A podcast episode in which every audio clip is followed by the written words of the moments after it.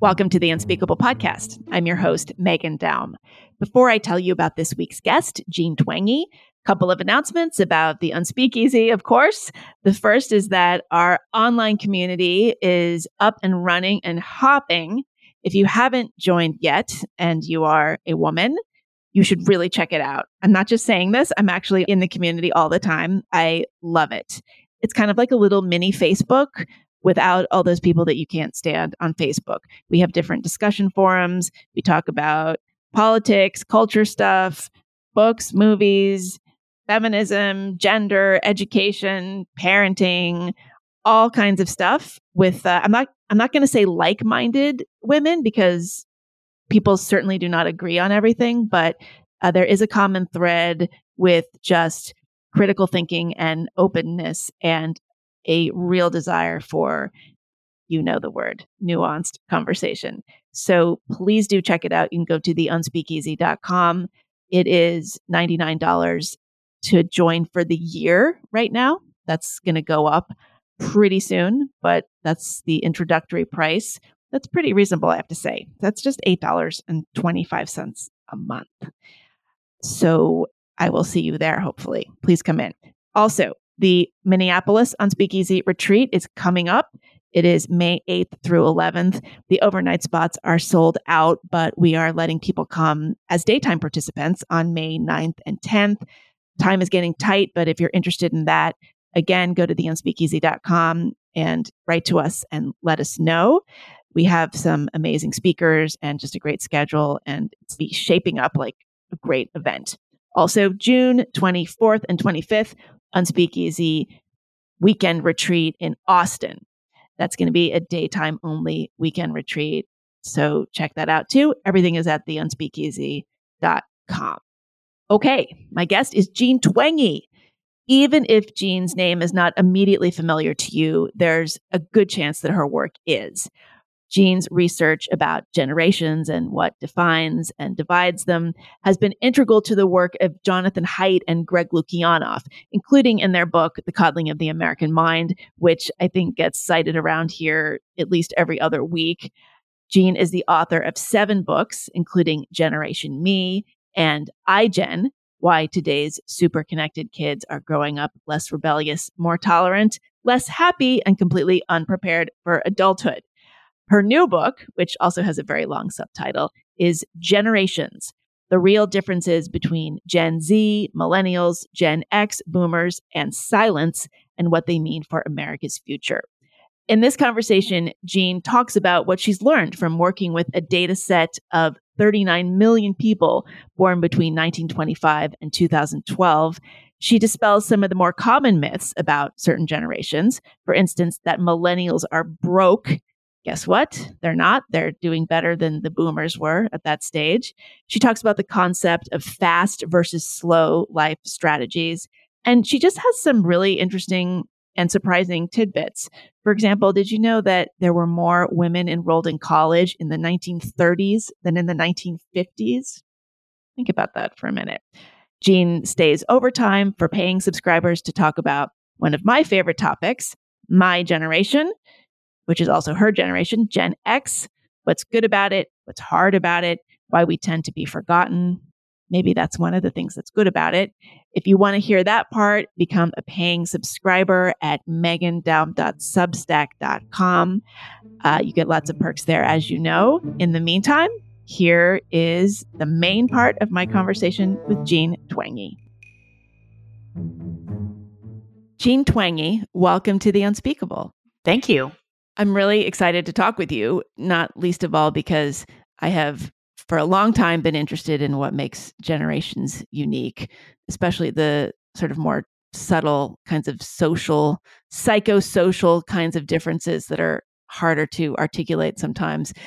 I've also been told that this concern is something of a frivolous one, that it's kind of a like get out of jail free card for being unwilling to change with the times.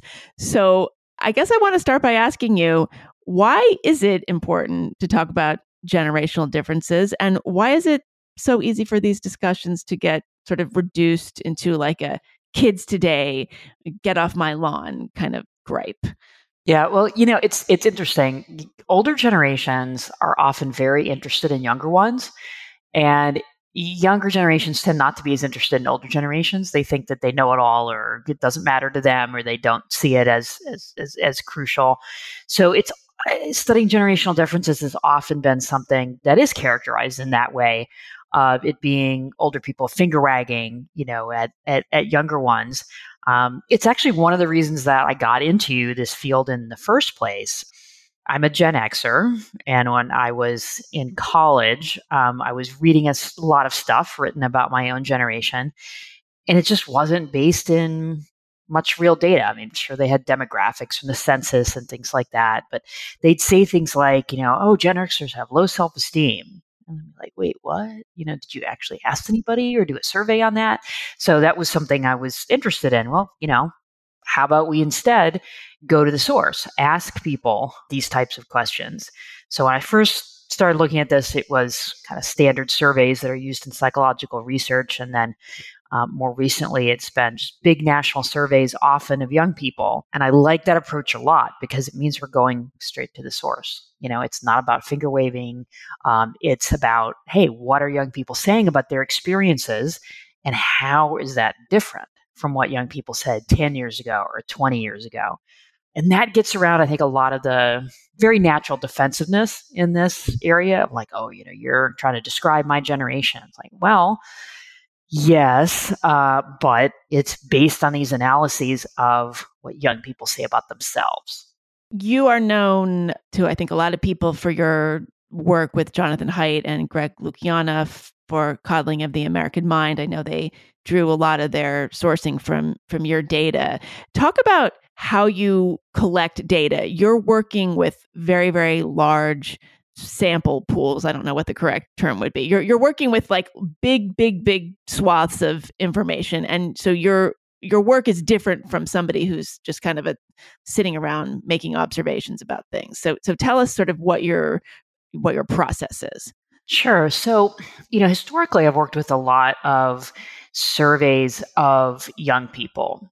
So, one of them is called Monitoring the Future, and it's such a kind of a lame name, but it's an incredible resource because they have surveyed um, high school seniors every year since 1976 and eighth graders and 10th, 10th graders every year since 1991. And they get a national sample across the country, so kids from every background, and ask them a ton of questions and then you can compare those responses.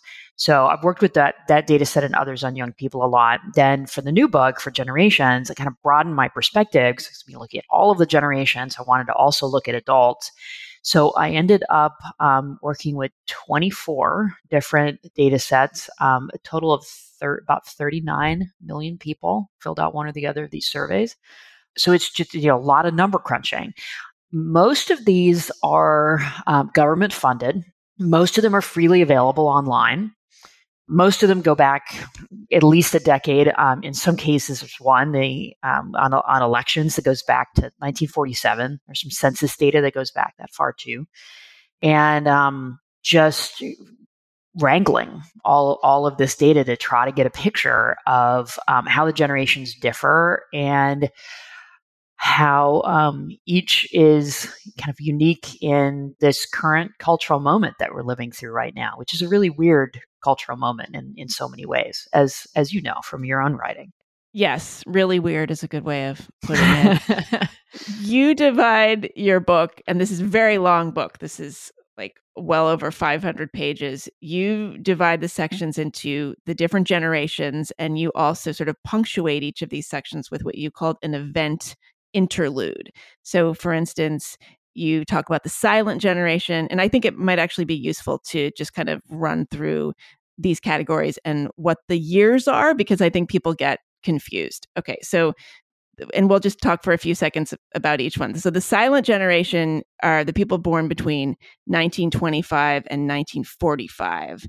Uh, and that's distinct from the greatest generation. Let, let's talk about what the difference between those two groups are and why people tend to confuse them. Yeah, so the greatest generation is those born roughly you know, 1900 to 1924. So that's the generation who fought World War II. Okay. That's what they are really known for. The silent generation, for the, for the vast majority, were too young to fight in World War II. So some people have called them very lucky generation because although some were drafted to fight in the Korean War, they kind of were in between World War II and Vietnam. Right. Okay. And is does fighting World War II is that what makes the greatest generation so great? Most people would say that, yeah, that um, okay. they lived through the Great Depression, um, oh. they lived oh. through World War II, and um, and and then afterward, you know, were the folks who kind of built the 50s, 1950s in a lot of ways. Okay. So their their trajectory was was very much of you know American heroes, and then coming back home to uh, you know build build families in the whole post war culture. Okay, I always wondered where that name came from. The Greatest Generation. Okay. Uh, so the silents, those are born between 1925 and 1945. You talk about their event interlude being the AIDS epidemic, which that was interesting to me because I always think about the AIDS epidemic as shaping my generation, Generation X, and and maybe younger baby boomers. But an event interlude is different from something that that was sort of already baked into one's life experience. So and and shape shaping it. And I, I, you know, those those event interludes were not necessarily meant to be associated with one generation versus another. I just took big events and then put them, you know, in basically in chronological order. So AIDS definitely impacted boomers and Gen Xers as well. It's just that's kind of where it where it fit in the chronology. Right. Okay. So now why are the silents called silent? So it comes from a Time magazine article in the late 1940s talking about the people who were in college at that point. And you know, just that what that generation was described by was quote their their silence. And I think it may have stuck based on the whole culture around the 1950s domesticity and tradition that it was the greatest generation who started to build that, but then it was the younger silents who came into that world and uh, were the ones who were married among women were marrying at 20, you know, had two kids by by 25. I think what that label really gets wrong, especially from a long term perspective, the silent generation were the people who were at the forefront of the civil rights movement and the feminist movement. And in in a lot of cases too, you think about the uh, gay rights movement, Stonewall, that was silents. Um, mm-hmm. Those three huge movements, which really had a you know big impact on the country and how people lived, were mostly led by silents. You think about the silent generation, two most famous members, Martin Luther King, Ruth Bader Ginsburg. Even if you just think about it in that way, you can see how much of a misnomer that label is.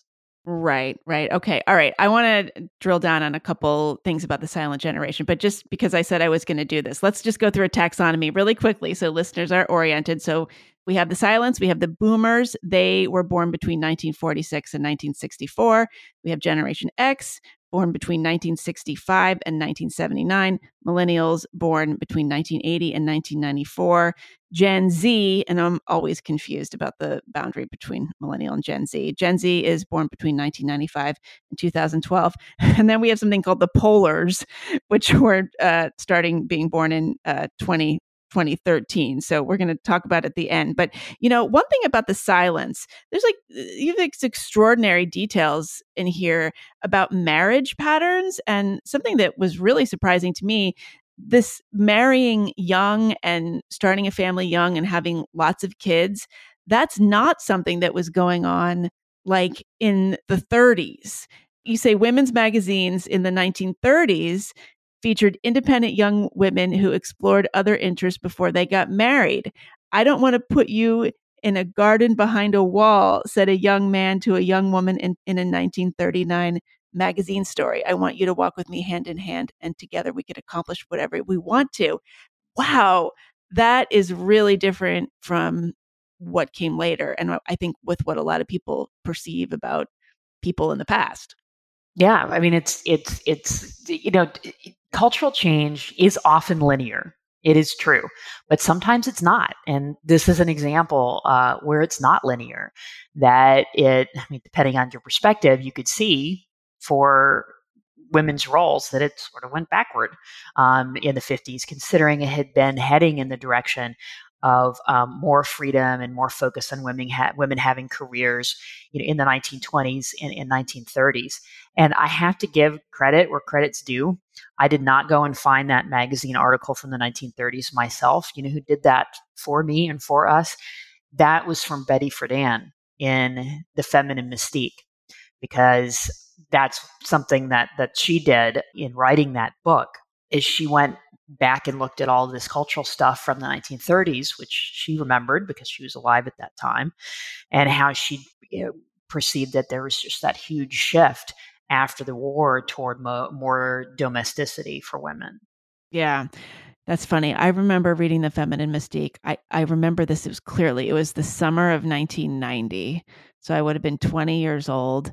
And I don't remember that part of it, actually. I remember reading that book and thinking, like, oh my God, what a terrible life she's describing. like, this is terrible. Thank God that's too. over. I know. Right. Right. Exactly. I, I read that book when I was 13. Uh, so ni- 1984 ish. Uh, and yeah, I had same, same reaction. Okay, so what are the other things that are most surprising about, let's say, the the silents, and then and then moving into the boomers, say the the older boomers? Well, you know, one one thing that's really interesting about the silent generation is their mental health. So, mm. one of the big surveys asks about days in which people felt stressed or had poor mental health. And the silent generation looks better than the greatest generation before them and the boomers after them in terms of having fewer days where they felt like they were in poor mental health. And then we have, you know, big surveys during the pandemic, during the COVID-19 pandemic, where the silent generation, they were the most vulnerable. They are our senior citizens who, you know, are, were the most at risk for COVID, but their mental health was actually the best during that time the ones who are the most on lockdown and the most at risk. But it might be just because they came in that moment in history of a fair amount of stability and not as many of them served in a war like World War II or um, Vietnam, even though some did go to Korea. Oh. Okay, but wouldn't we think maybe they would be less inclined to even think about their mental health? Like, how much of that is kind of just the the mood and the sort of values of that demographic.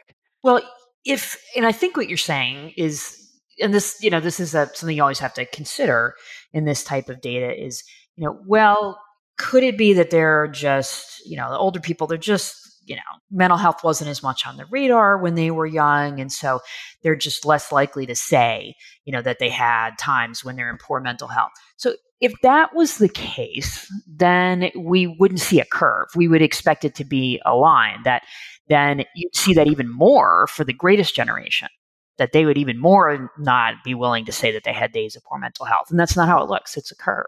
Okay. So you talk about something that you call the fast life strategy versus the slow life strategy. And I think we see that start to manifest more and more as we go sort of into the boomer era. Talk about what that means. Yeah. So, you know, so the the theory at the core of the book is that the idea that generations are based around major events isn't really true. That sure events have an impact on people, but it's technology and the things that follow from technology that have the biggest impact. So, one thing that follows from technological change is people tend to live longer. Infant mortality goes down, so people have fewer children because they expect that they're going to survive. Education takes longer to finish because the world is more complex, so it, it takes more years of education to be successful in the economy. All of those things push for the, the for life to, to, to slow down, not day to day life, which, you know, the pace of that has, has picked up, but in terms of how many years of life you have and then how quickly or slowly you hit different milestones. So the slow life strategy happens when people live longer, happens when people have fewer children, happens when education takes longer, that children are less independent. Teens are less likely to do adult things like have a driver's license or have a job or go out on dates, go out of the house without their parents. Young adults marry later, have children later, settle into careers later. Older people usually are in better health than older people are when you know, life expectancy is shorter and, and health is, is worse. So that's where we get the idea of 60 is the new 50 mm. and people having years of retirement to enjoy. So the whole trajectory slows down. And you mentioned with boomers, boomers start to slow things down. So silents got married for women at about 20. Boomers only ticked that up a little bit. In 1970, 21 was the median age at first marriage for women. So, but what they did do was they ticked up having children to a little bit older. They waited longer to have children, and more of them went to college. So that's where you get um, some of, of young adulthood slowing down uh, b- between silents and boomers. And why do you think that they were still getting married at such a young age in, in, the early 70s? Is it because of birth control pill hadn't been around as long or abortion was not yet legal? Like, do you have any thoughts about that? I'm not exactly sure. I mean, you know, compared to now, it was a, definitely a much faster life strategy that, you know, sure, more boomers are going to college in silence, but not half as many as now and there were it was still the standard was still that you got married in your early 20s that was the cultural norm. And it really took until gen x and especially millennials to break that norm. Okay.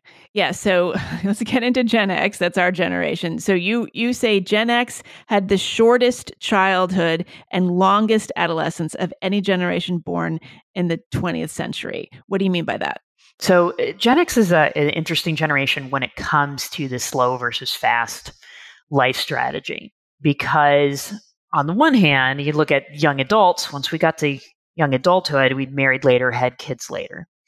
But then just remember so our uh, fellow Gen Xers out there, anybody remember the early 90s?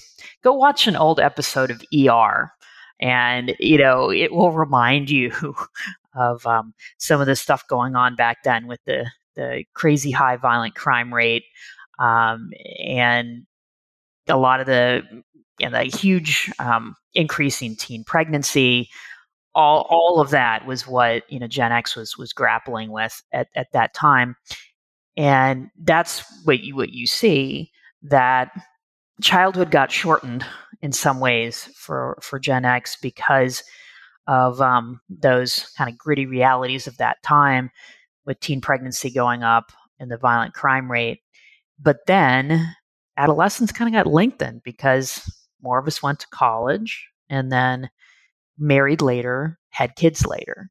You give an example, for instance, of today, we'll just jump up to the present moment for a second, of say a 21 year old young man who say he wants a wife like soon and he wants to start a family like he's really interested in just going into that kind of life now.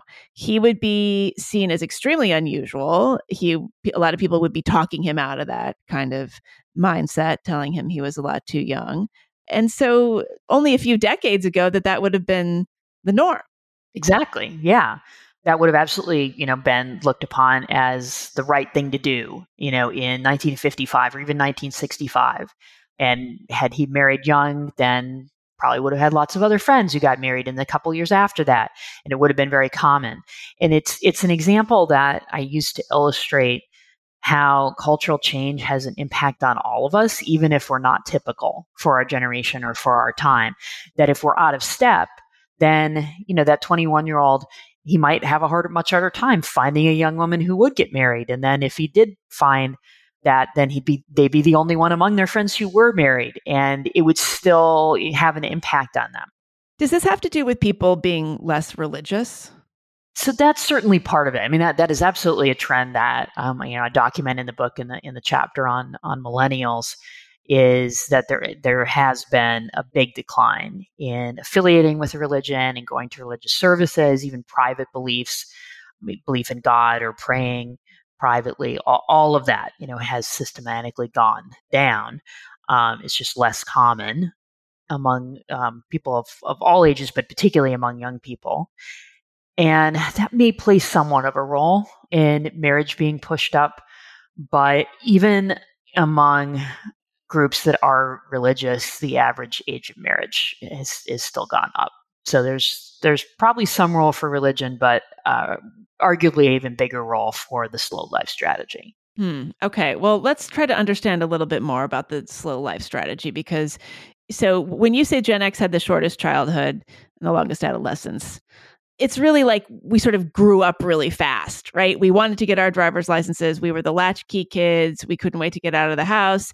Being a young person, like youth culture was, of course, romanticized and there's a high value placed on being young. But at the same time, you didn't want to be that young, right? Like you wanted to be a young adult. You didn't want to be a kid and but then we started to get into the sort of idea that we were a bunch of slackers and we couldn't commit to anything and we refused to grow up so I'm, I'm actually wondering you know in the beginning of this conversation you talked about how when you were in college you were seeing you were reading all kinds of generalizations about your generation um, are those the kinds of things you were hearing that didn't sound right to you I mean, some of it did, some some of it didn't. So yeah, at the time it was like say early early '90s is really when Gen X got its name and reputation. All supposed to be depressed and we're black and be slackers. That was you know kind of the rep yeah, at the time. Not care. We were supposed to and not, not care. care. Right. Right. Exactly. But yeah, I mean, I think I think you know, looking back, you can you know realize a lot of interesting things that would later make us stand out, like that we actually wanted to get our driver's license. So teen, teens now much less likely to, to get that driver's license. I had a, for my last book, uh, a young man said to me, um, "Oh, you know, I didn't get my driver's license because my parents didn't push me to get my driver's license." And as a Gen Xer, I'm like, "What are you talking about? it's the other way around, dude. You're supposed to push your parents to me to let them uh, allow you to get the driver's license. So that's just a, a, you know big a big shift. The, the, the movie License to Drive, by the way, is the one that I recommend in this area for checking out the Gen X attitude. That's an '80s movie. The two Corys are in it. Oh, Corey Feldman, Corey Hart. Anyway, so yeah, Corey Haim and Corey Feldman but it's all like he gives this big speech about how you know getting the, the, driver's license is all about freedom and there's literally like a flag waving behind him and the whole thing. And this is what it was about you know for for us as, as gen xers is you're absolutely right you know? When you're 15 you really want to be 16 to get the license. When you're 16 you want to be 18 when when you're 18 you know you want to be 21 and then beyond that you're like okay now i can stop getting older. But you know that goal is to be 21 to be able to do everything. Um, I guess there's a sweet spot there. Yeah. Yeah, exactly. So that's, but then, you know, that's it. Then 21 is good. And you kind of put off some of the other signs of adulthood. You start putting it off, but not half as much as um, millennials and Gen Z ended up doing after us. Let's get into the millennials. You know, it's it's a cliche at this point, but the the Gen Xers don't think highly of millennials often. The boomers, because they're the parents of the millennials, I think are a little more charitable. So maybe we can talk about that dynamic. But okay, so what are the things about millennials that are the stereotypes that are true? And what are the stereotypes that you have found are untrue? So, one uh, thing that comes up a lot is millennials being very confident, being very optimistic, um, having a lot of faith in themselves. Entitled, is that what you mean? Are you trying to avoid Entitled, using that word? You know, certainly would end up, you know, in in that category. And to an extent, that is is true. So if you look at um, entering college students, say, and whether they describe themselves as above average in their leadership ability, in their drive to achieve, in their self confidence, yes, that tops out with millennials. To be fair, Gen Xers started that trend. They started upward, you know, when the college students were Gen Xers. All of those things about just thinking highly of, of your abilities. is definitely in there.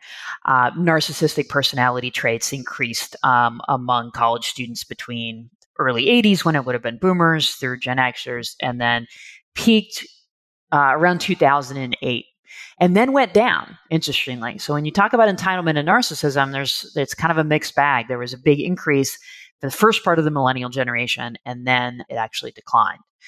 So that's one thing where there is at least some truth to it that entitlement that optimism those, those very high expectations absolutely very high expectations.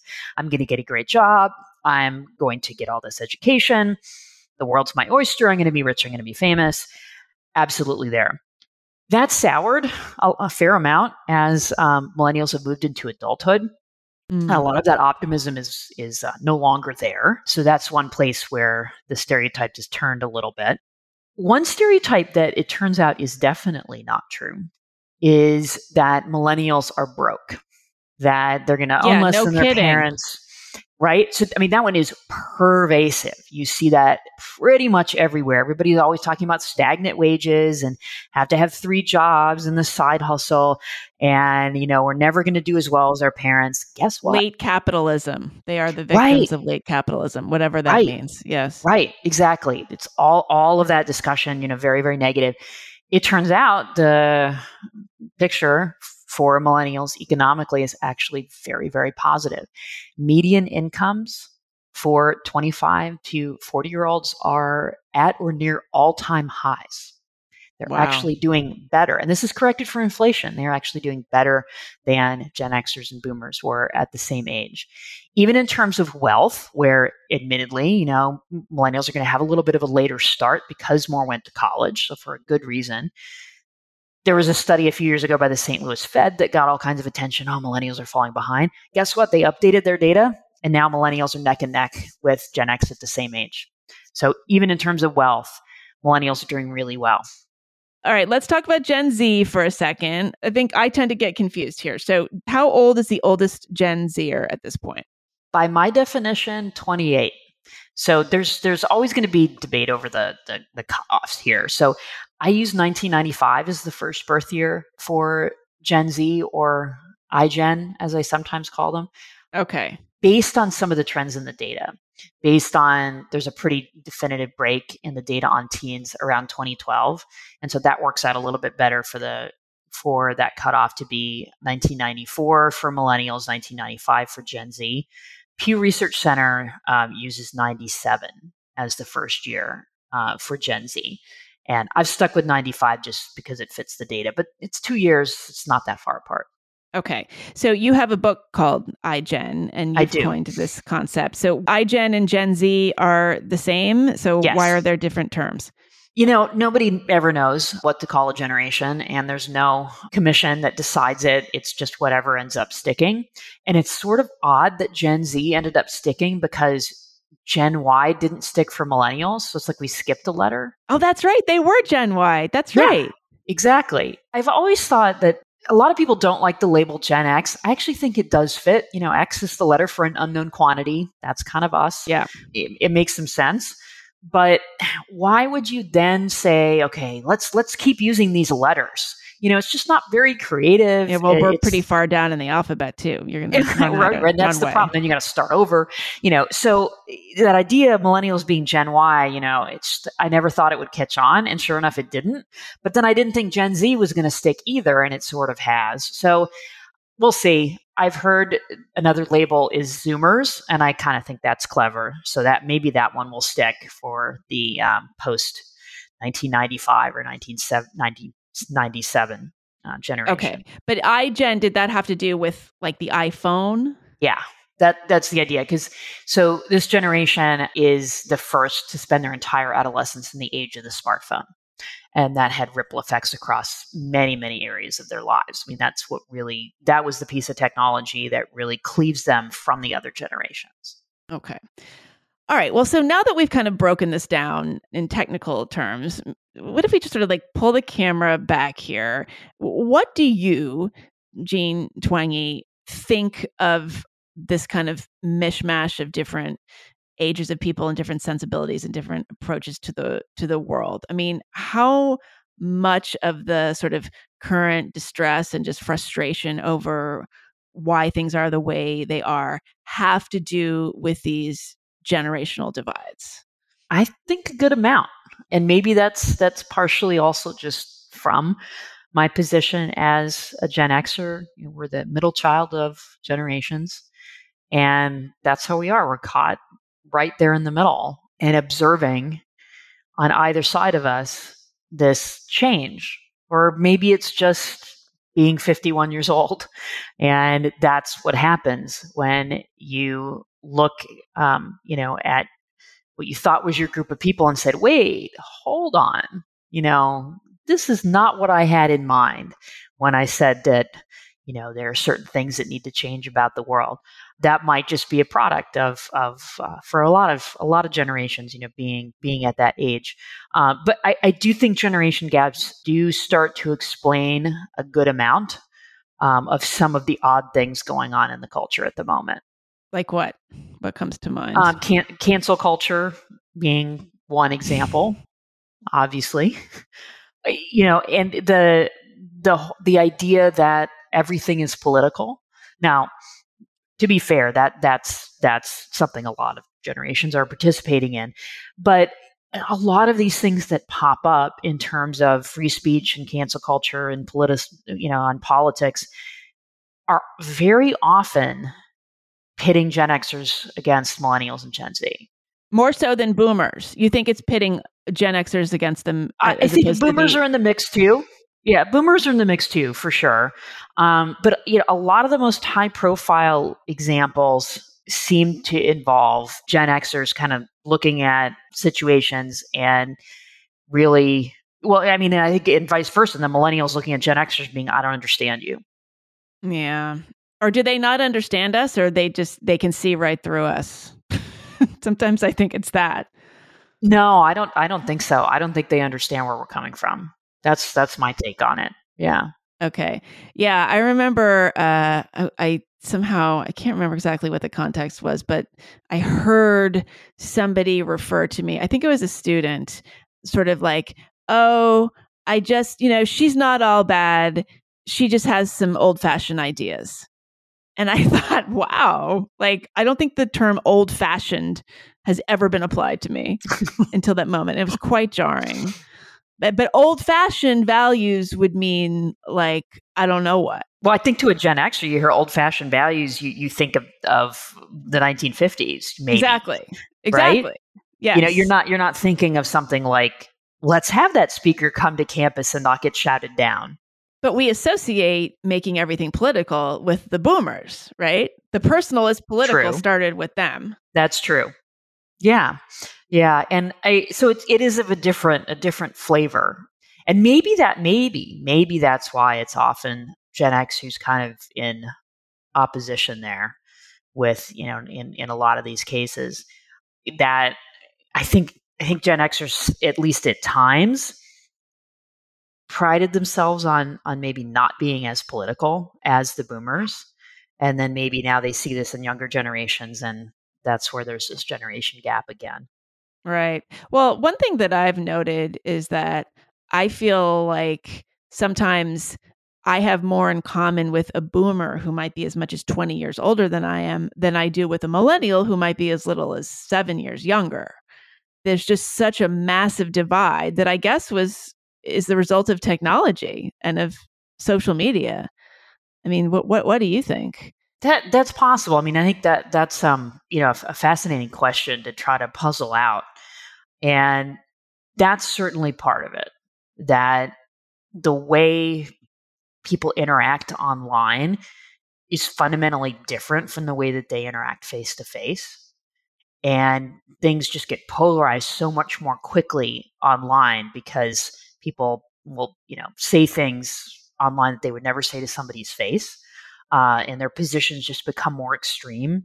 And then the other thing I've gotten kind of interested in lately is just how negative so much so many things are on social media. Like they're either like super positive, like here's my perfect life on Instagram, or it's the world is completely on fire and everything is terrible and awful and things are worse than ever. And that seems to be the viewpoint of a lot of people on social media, maybe in particular, a, a lot of Gen Z. Yeah. Yeah. Well, there's catastrophizing. There's, yes. Yes. Everything is at the extremes. I mean, like another thing too, and actually I I've written about this and I was surprised and delighted to see that you quoted me in your, in the book like even something like seeking mentorship, you know? So like when I was in my 20s, I would have been thrilled to get the wisdom of somebody who was a couple decades older than me, somebody in my professional field or something like that. And I find now that when younger people ask me for advice, which isn't that often for obvious reasons, that I can't I don't know what to say to them because it's like they're asking me my frame of reference is an extinction. Like the world that I came of age in doesn't exist anymore. I can't be of any help. And I sort of feel like this is a giant problem, which is it's not even that they're not asking for it, uh, our advice. They shouldn't, right? Because it's not event, it's of no use. Yeah. I mean, it, there, it is just different. I mean, everything being done online and through social media and with smartphones is is just fundamentally different. And you know, I, I want to step back from that a little and say that there are certainly things about life that are the same, and so maybe they should be asking us for advice. I do have three kids, and two of them are teenagers, so I have to say, you know, please ask me for advice. Uh, but it is true when they're like, you know, some certain thing happens over text. I mean, I didn't have that experience as a teenager. I don't know. And what do you mean you use the skull emoji? You mean you're laughing? I don't get it. That's what that means. Okay. That is what that, that is. The that skull is like means the, laughing. Yep. That is like I'm dead from laughing. I don't oh, know. That is it. the but that is the most Gen Z thing I had ever heard. When I heard that that was for, I'm like, there you go. Right. I mean, you talk a lot in the book about mental health, the way people perceive their own mental health, the way they report uh, in in surveys about mental health issues. But we also hear about how, like, younger generations, it's almost like they're so consumed with their own mental health that it makes them less mentally healthy. What do you think about that? Yeah, it it's a tough thing because you know I am you know trained in psychology. I don't see patients. I'm not a clinician, but still, I have to look at at young people bringing attention to mental health issues uh, and reducing stigma around that, and and applaud that. I mean, I think that that that is absolutely fantastic.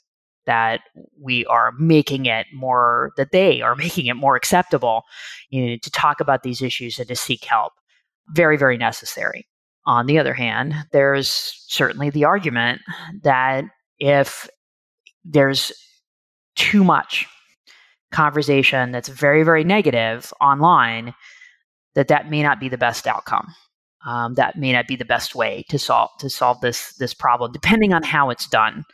Mm-hmm. Um, but you know, it's just one example. I've I've heard people talk about teen girls end up ending up effectively being a therapist for their friends and that's very, very emotionally draining. And then they end up depressed themselves. And so that's what is concerning is if it becomes uh, this negative conversation all the time and you're doing something you're not trained for, wow. which is you know, basically being a therapist for all of your friends. I, I, I think that that may make the problem worse instead of better. So we just have to find a better balance with it of yes, let's talk about this but let's try to find the best avenue for a solution here. But how is being a therapist for your friends different from just listening to your friends? Well, it depends. Um, I mean, honestly, it's if most of your friends are depressed, then that becomes you end up playing playing that role, right? So they've identified themselves as depressed. It's not just like we would call our friend and and complain about whatever and our friend would react this is a sort of more formalized interaction and it's actually that they are you know more of them are depressed too so you know that, that the problems are bigger and more severe and the emotions you know are even worse than than they are just with you know say normal problems or or sadness. Right. I also think about like the whole bullying culture. I think that you know, people have taken a lot of credit, rightfully so, for really kind of stamping out that kind of culture in schools. Like the idea of getting beat up in the schoolyard as a kind of rite of passage, that's really not acceptable anymore. Not that it doesn't happen, but we don't see what we saw in the 70s and the 80s. And before that, of teachers just kind of looking away, or, you know, boys will be boys, and, you know, sometimes girls are beating each, uh, up other girls. That has really become unacceptable. However, as you have pointed out, and as Jonathan Haidt has pointed out, the bullying now has just gone to the phone and it occurs 24 hours a day. And it is arguably much, much, much worse. Yeah, because you can't get away from it. So it's always there. So if you're a, you're a teen and you have a smartphone and that smartphone's always there, then there's always that potential for for bullying and insult and you know, it's not it's not even just the bullying either. It's that maybe you put up that picture on Instagram and it doesn't get as many likes as you wanted. I mean, there's that's at the low level, and then it's the people who will then comment that you're ugly. And there's just so much opportunity for things that you know are hard to take at any age, much less being 13 years old and seeing that. Yeah, and we always pride ourselves on our resilience and grit, right?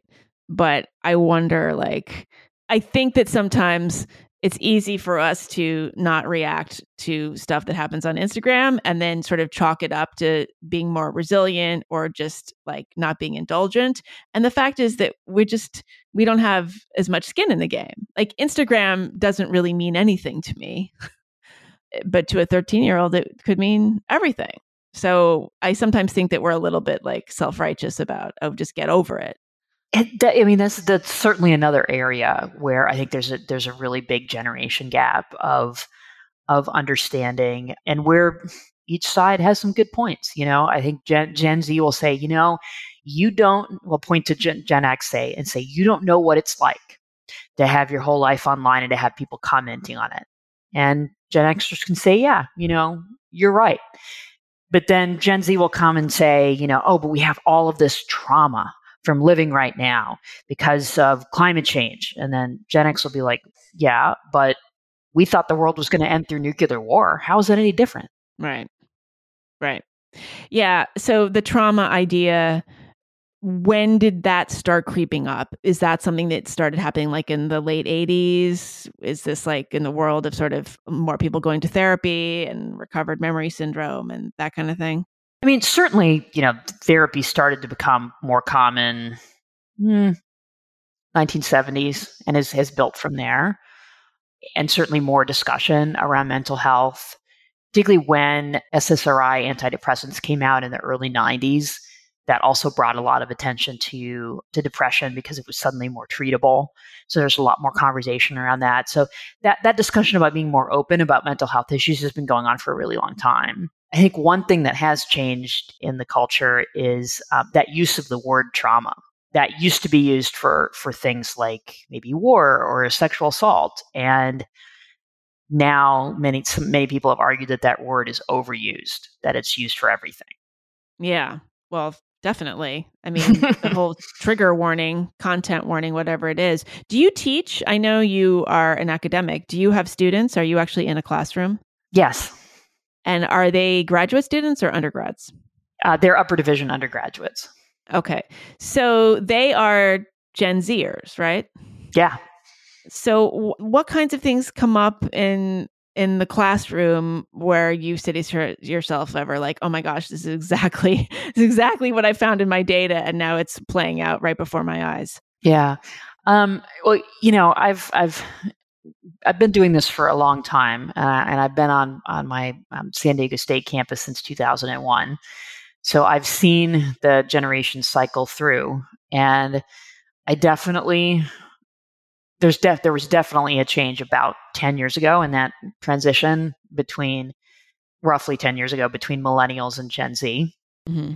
because uh, millennials are much more likely to talk in class uh, but they were also much more likely to argue over grades mm. and ask to take the final at a different time. Um, because of because of mental health issues or just because of entitlement, exceptionalism. Uh, entitle- yeah, okay, exactly. Okay. Yeah. Um, and then that that that did you know start start to change, and so you know it's a, it, it's a trade off because the Gen Z students are nicer, they, but they're less willing to talk in class. It takes a lot more to to draw them into conversation. Wow, because they're so unused to having in-person interactions. That might be part of it. Um, it's it's also because there are trade offs to overconfidence overconfident people might argue about their grade, but they also talk in class. Right. Right. So you're finding that Gen Zs are not overconfident, is what you're saying. Are they underconfident? Like they have self esteem issues? Like what's going yeah. on with them? Yeah, I mean that's that's certainly what I mean. You know, there's not any one cutoff for what's healthy levels of self esteem, but certainly compared to millennials, they are a lot less confident and lower in self esteem. Mm-hmm, mm-hmm.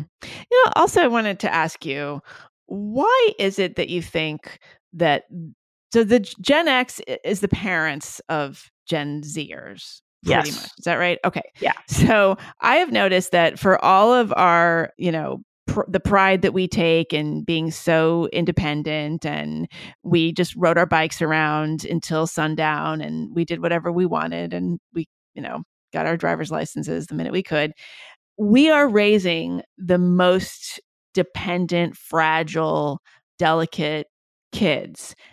Gen Xers are helicopter parents. And I have some armchair theories as to why that may be, but I'm curious what your theories are. So I think it's a product of the slow life strategy that I think it's not just parents. I mean, if if a Gen X parent wanted to raise their kid like it was 1988, they would pretty much be arrested.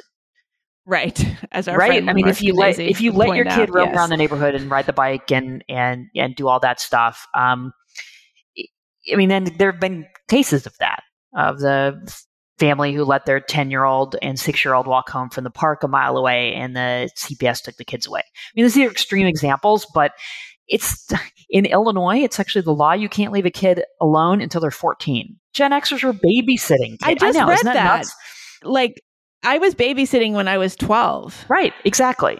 You know, so this is how times have changed. So it's so you know, I, I hesitate, you know, with with these things to just talk about parents and just talk about Gen Xers and so on because the whole culture has changed. You know, it it has shifted. It has it is it, you know probably in response to that slow life that we don't expect 13 year olds to be as mature as they used to be, or it's not even really mature that they're just taking longer to grow up. And so they're not going to babysit anymore. Instead, they can't be left alone. That, you know, whole change in thinking. And some people have tried to make the argument that Gen Xers were underprotected, so then they wanted to overprotect their kids. And there, there may be some truth to that. But I, I think it's mostly that slow life strategy combined with income inequality, which gives Gen X parents the idea that their kids are either going to make it or they're not. So they better make it. And it's really competitive and they need to make sure that they're doing all the right things. Yeah, I've heard that as a rationale, just that they're so, so, so scared that their kid is not going to have the opportunity that they had, that they're just going to drive the whole family crazy. Like basically, the the the nuclear family is a sort of class ascendancy project. Not even ascendancy, but like just trying to stay on an even playing field, just trying to stay where they were. I think, yeah, that's exactly it. Right. Right. And it's, you know, parenting as a verb, and that if your kid doesn't get into the right school, that you failed as a parent, it's kind of counter, it's very counterproductive, that, that whole rat race. It's hard though, because I mean, you have kids. I, I don't have kids, but I've just been noticing on social media, even over the last few weeks, people are talking about their kids hearing from colleges and they're applying. And it's like the, the parents are people who went to top, top, top tier colleges, Ivy League colleges. And the kids, you know, maybe a very, very tiny percentage of them are able to get into those sorts of schools. But for the most part, they're going to places that we've either never heard of, that we would not have considered. By we, I mean the, the, the parents, not collectively. But I mean, it is pretty remarkable and horrifying how much harder it is to compete now. This is the one thing about being Gen X. I always feel like because we were so small, we're such a small demographic, like when it came to college, like we sort of bought low and sold high. like a lot of us could never get into the college that we went to now.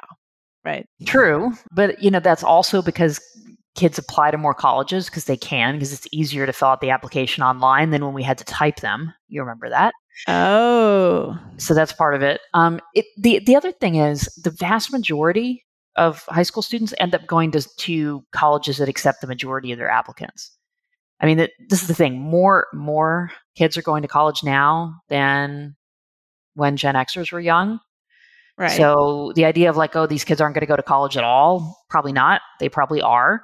They're just maybe going to go to one that isn't quite as prestigious. I mean, it's, it's a pretty small number of campuses that are have gotten harder to get into. There's a lot of campuses that accept 80%, 90% of their applicants. People just don't talk about those. It's not as interesting. Okay. But the other thing I would say too is that you're probably going to get a pretty good education no matter where you go because it's so hard for academics to get jobs. That's true. So, you know, there's so so many, you know, very intelligent, highly qualified academics looking for jobs and willing to go anywhere to get a secure position that you're pretty much guaranteed to have excellent faculty no matter where you go putting aside whatever we think of what's happening in humanities departments, et cetera. But you know. Yeah.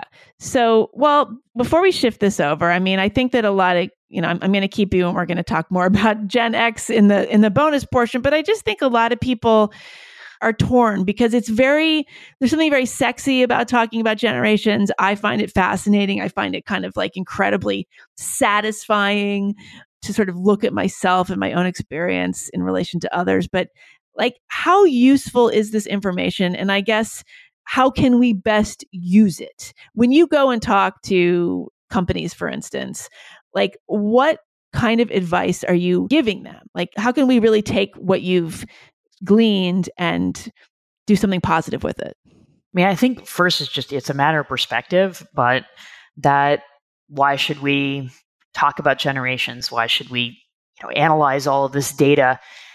It's really about understanding. Then we don't have to guess you know what the differences are. Uh, we don't have to wonder if if you know is it just my perception. Go and listen. And that's what it's about. It's about listening. It's about understanding. That's what it's about for me. Um, that's why I wrote the book. Is let's try to see what we can really find out. And I think that's really useful. Uh, let's just you know try to understand the perspective of other generations. So if you're a manager looking at your young employees, just yeah, realize that they grew up in a different way. I think it has to go both ways, though. It also means, you know, young people just remember that it was a different world for older people, and that's not necessarily bad. You know, we all bring strengths and weaknesses to the table. That's how that's how it begins. Of we're not stereotyping, we're not trying to wag fingers. It's about understanding. Okay, well, that's very diplomatic, but something like if somebody thinks that they don't have to come into the office ever. what what should one do with that? Well, so you know, it, it it is a balance. You know, have to have to realize we all have these different perspectives, but yes, there is a bottom line if you're running a business.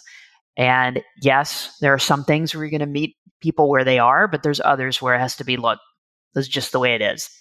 So, like when I have a student, and I had a student who said this once, I have to take the final late because I'm going to Vegas for my birthday. I'm like, okay, there are 275 people in this class. We are taking the final at this time. And, you know, that's how it works. Because my thought is, I teach upper division undergraduates in a year. If he says it to his boss, I have to miss the big presentation because I'm going to Vegas for my birthday. How's that going to go over? Not well. That's amazing. So what did the, how did the person were they upset when you told them that they had to take it on that day? Um, a little bit, but not as much as you might think. I mean, it kind of reminds me of in general with I guess people in general, but maybe I'm particularly thinking of um, a parent to a teenage child. Sometimes I swear, you know, you just have to set the limits. Right. And they, they actually kind of know that. I, I was actually on a on a panel um, just last week at at a small college, and it was um, a coach and then three faculty members and then a student. And the student actually said, "You know, I want you guys to know I actually do want you to set deadlines because then I, I it's there and I can meet it." And we're all like, "What? Really?" You actually want us to set deadlines? Yeah, that's why that, they yeah, that's right. why they buy spend money on these productivity apps. I mean, that's the thing. I wonder, actually, I'm just thinking of this now. Like, because we've had all these uh, sort of decades of parents not setting limits, there's a huge market for people like getting these apps that force them to do a thing at a certain time, accountability. That's a really growing market. And it's because it hasn't been imposed upon them by human beings. Yeah. Um, and, and it's funny. I think, you know, whether you could ask that question, you know, so is it that parents are helicopter parents and are forcing their kids to do all these things? Or is it that we parents have set back and said, you know, no, we're not going to have any roles? And it is sort of both. I think it is sort of both in a strange way. Yeah. Yeah. Okay. All right. Well, so before I let you go, explain what polars are. These are people born between 2013 and 2029. P O L A R S. Yep. So polars is after political polarization and melting polar ice caps. Oh. Two big issues that will shape this generation and their future. Um, so these were the kids who were poor things, you know, preschoolers and kindergartners during the pandemic. But that doesn't necessarily mean they're doomed the silent generation was that age during the Great Depression, and they turned out pretty well. So maybe they'll have um, some strength born out of adversity. Hmm. Okay. All right. That's that's hopeful. I mean, but do you think again? I know this is not your area, but like the fact that the pandemic is really not going to go away for a lot of people. I mean, this generation, there will be a cohort that is forever profoundly marked by that experience? I think that's a little bit of an open question. I mean, I think the learning deficits, for sure. I think that that's probably going to stick with us for a long time. The mental health outcomes were not as bad as we might have expected. I mean, they were bad, but they continued previous trends. They didn't actually get hugely worse. And I remember reading something about what people said about the 1918 flu pandemic that after it was over, nobody wanted to talk about it. And I wonder if we're in that era now in the 2020s. Interesting. Okay. All right. Well, Jean, I'm going to keep you uh, for a little bit longer for the paying Substack subscribers. And we're going to talk about uh, how you feel about being the age that you are among other things. But in the meantime, congratulations on the book. This is uh, Generations The Real Differences Between Gen Z, Millennials, Gen X, Boomers, and Silents, and what they mean for America's future. It's mandatory to have an extremely long subtitle on your book now. yeah, I know. Especially for my books, they all have a really long subtitle. Yeah, but it's good. It's like you got a short main title. Right. Good. Okay. All right. Well, thank you so much for for talking with me, Jane. Thank you. That was my conversation with Jean Twenge. She is a professor of psychology at San Diego State University and the author of numerous scientific publications and seven books, including Generations The Real Differences Between Gen Z, Millennials, Gen X, Boomers, and Silents, What They Mean for America's Future, just out this week. Publication day, April 25th. So go buy it. What else do you need to know? If you want to hear the rest of this conversation, go to meghandaum.substack.com. It's not really the rest of this conversation because this was very much a complete conversation, but I've been keeping the guests over time to talk more casually and more personally. And so you're missing a lot if you don't hear that part. So please consider subscribing and hearing it. What else? TheUnspeakeasy.com is up and running and rolling as an online community please consider joining it. The next retreat is in Minneapolis, May 8th through 11th. You can become a daytime participant on May 9th and 10th. Austin, Texas retreat, June 24th and 25th. I think that is all I have to say for now. So I'll be back next week with another super nuanced guest. Thanks for listening. See you next time.